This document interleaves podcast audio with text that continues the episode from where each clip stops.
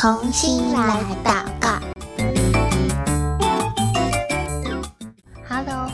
到同心来祷告，我是贝壳姐姐。今天呢，我们要继续为乌俄战争来祷告哦。所以，如果手边有宣教日影的小朋友，可以先帮我打开你的宣教日影。找到二零二三年七月十五号的内容。那如果你还没有宣教日影也没关系，你可以在我们节目下方就有连接，可以免费订阅喽。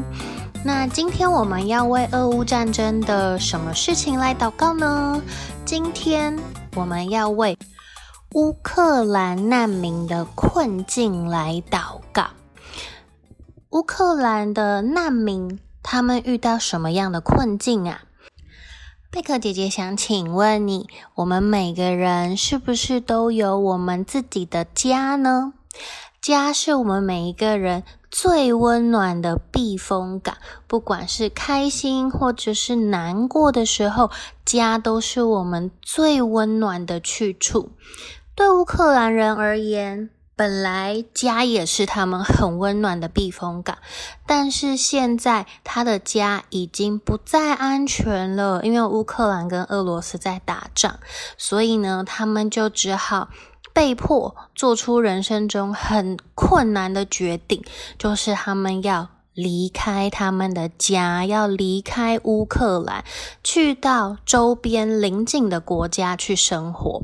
那截至今年的二月二十八号为止，已经有超过四百八十万的乌克兰难民，他们逃往欧洲，也注册了临时保护，就是欧盟的一个特殊措施，为了大规模。流离失所、无家可归的人提供的即时保护，包括居留在呃欧洲的地方，还有住房、医疗、教育、就业等等的权利，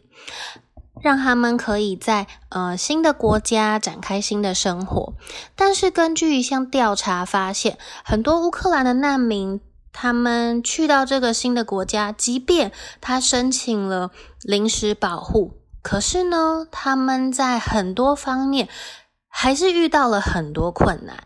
比如说他的语言可能跟他在乌克兰讲的语言不一样，还有他教育小朋友要上学，对不对？然后爸爸妈妈要工作，大人要去工作，但是工作上也遇到很多困难和挑战，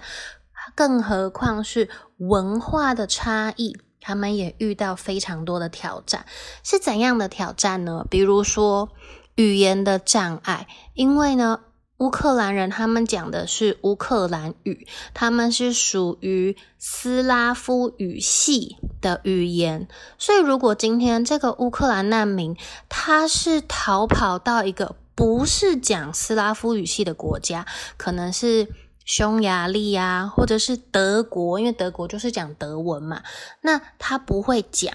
他到那边要生活就很困难，对不对？因为他没有办法沟通，没有办法告诉别人他的需要是什么，所以他的语言障碍是一个很大的困难。再来呢，他们工作也遇到困境，因为很多的将近一半的。乌克兰难民表示，他新的工作呢，低于他原本的教育水准，就是以他的教育水准，他可能可以做更好、条件更好的工作。也有将近三分之一的难民表示说，他们在工作当中遭遇到不公平的对待，被占了便宜，甚至是呃他们的雇主。不愿意承认他们在乌克兰的学历，就没有办法做他们呃想要做的工作，或者是呃收入比较好一点的工作。而且因为他们是逃难去到那个国家，小朋友也需要有人照顾，不然如果在乌克兰，可能可以请。嗯，外公外婆啊，阿公阿嬷，或者是邻居帮忙。可是因为他们逃出来，周边的人都不认识，所以有一些的妇女就需要留在家里照顾小朋友，或者是照顾老人家，或者是照顾一些嗯，家生病的家庭成员，那这些妇女就没有办法出去工作，他们只能从事兼职的工作，所以收入也会比较低。那我们在讲，刚刚有说小朋友去到一个国家，他也要上学，对不对？虽然他们是难民，但是他们去到新的国家，他还是需要去上学呀。但我刚刚有说，他们遇到第一个很大的障碍是什么？是语言，所以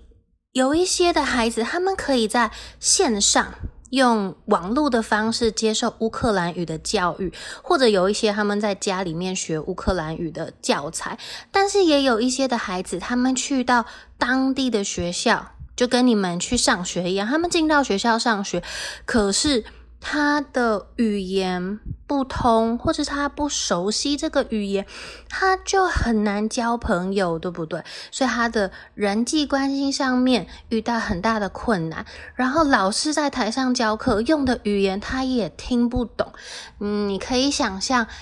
你现在听得懂贝克姐姐讲话，代表你是听得懂中文的人，对不对？如果你今天去到，嗯，把你丢去德国。上学，老师跟小朋友全部讲的都是德文，或者是把你丢去嗯马来西亚，哇，讲的都是马来文，或者是广东话，或者是印度文，哇，你都听不懂，你也不知道怎么跟人家交好朋友，老师教的也不知道你现在老师在讲说明天要考试，还是在教你。课本里面的内容，所以呢，小朋友上学受教育也面临很大的挑战。然后还有就是他们在文化的差异上，因为去到不同的国家，就有不同的呃文化。特别在西欧国家，他们对于东欧，就是乌克兰这一边的，他们有一些错误的理解。例如，他们觉得，嗯，这些东欧国家的人，他们就是。体力劳动者，或者是他们就是一些疾病携带者，就是嗯，他们身上都有一些奇奇怪怪的病，或者觉得他们这些人都没有受过高等的教育，觉得这些人是一些罪犯、一些骗子，他们就会在这些东欧人的身上贴上这些歧视性的标签。那也因为这样。就让乌克兰的难民他去到西欧国家的时候，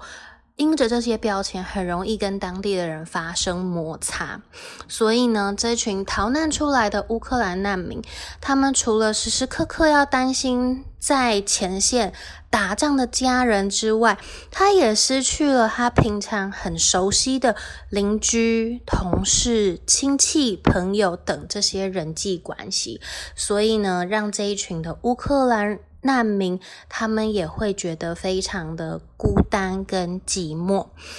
所以今天我们要一起来为这一群，嗯，乌克兰难民他们所遇到的这些困境来祷告。在台湾，我们没有难民，所以我们很难去想象这是什么样的场景。难民是，呃。在一个国家要生存下去是多么的不容易的。等一下，我们要一起来为他们祷告。嗯，求耶稣可以帮助这些嗯收留难民的国家，这些西欧的国家，他们能够用正确的方式来照顾这一群难民的需要。因为刚刚我们有说，他们是逼不得已。要逃离他们的家，但是他们也需要生存下去，也需要有人伸出手来帮助他们，能够在新的一个地方继续他们的生活。那我们就一起来祷告喽。那等一下贝克姐姐祷告一句，我也邀请你可以跟着我一起祷告一句。亲爱的天父，我要为乌克兰的难民祷告。求你让欧洲的政府可以看见乌克兰难民的需要，帮助他们在异乡站稳脚跟，也求圣灵感动更多基督徒，跨越种族和文化的差异，起来服侍乌克兰难民，成为他们的邻舍，照顾他们生活和心灵的需要。谢谢主耶稣，听我的祷告。奉主耶稣的名求，阿门。贝克姐姐鼓励你，如果你有兴趣、你有时间的话，你可以上网找一找跟难民相关的影片，也可以帮助我们更认识难民是怎么样的一群人哦。今天的同心来祷告，先到这边告一个段落喽，我们下次再见，拜拜。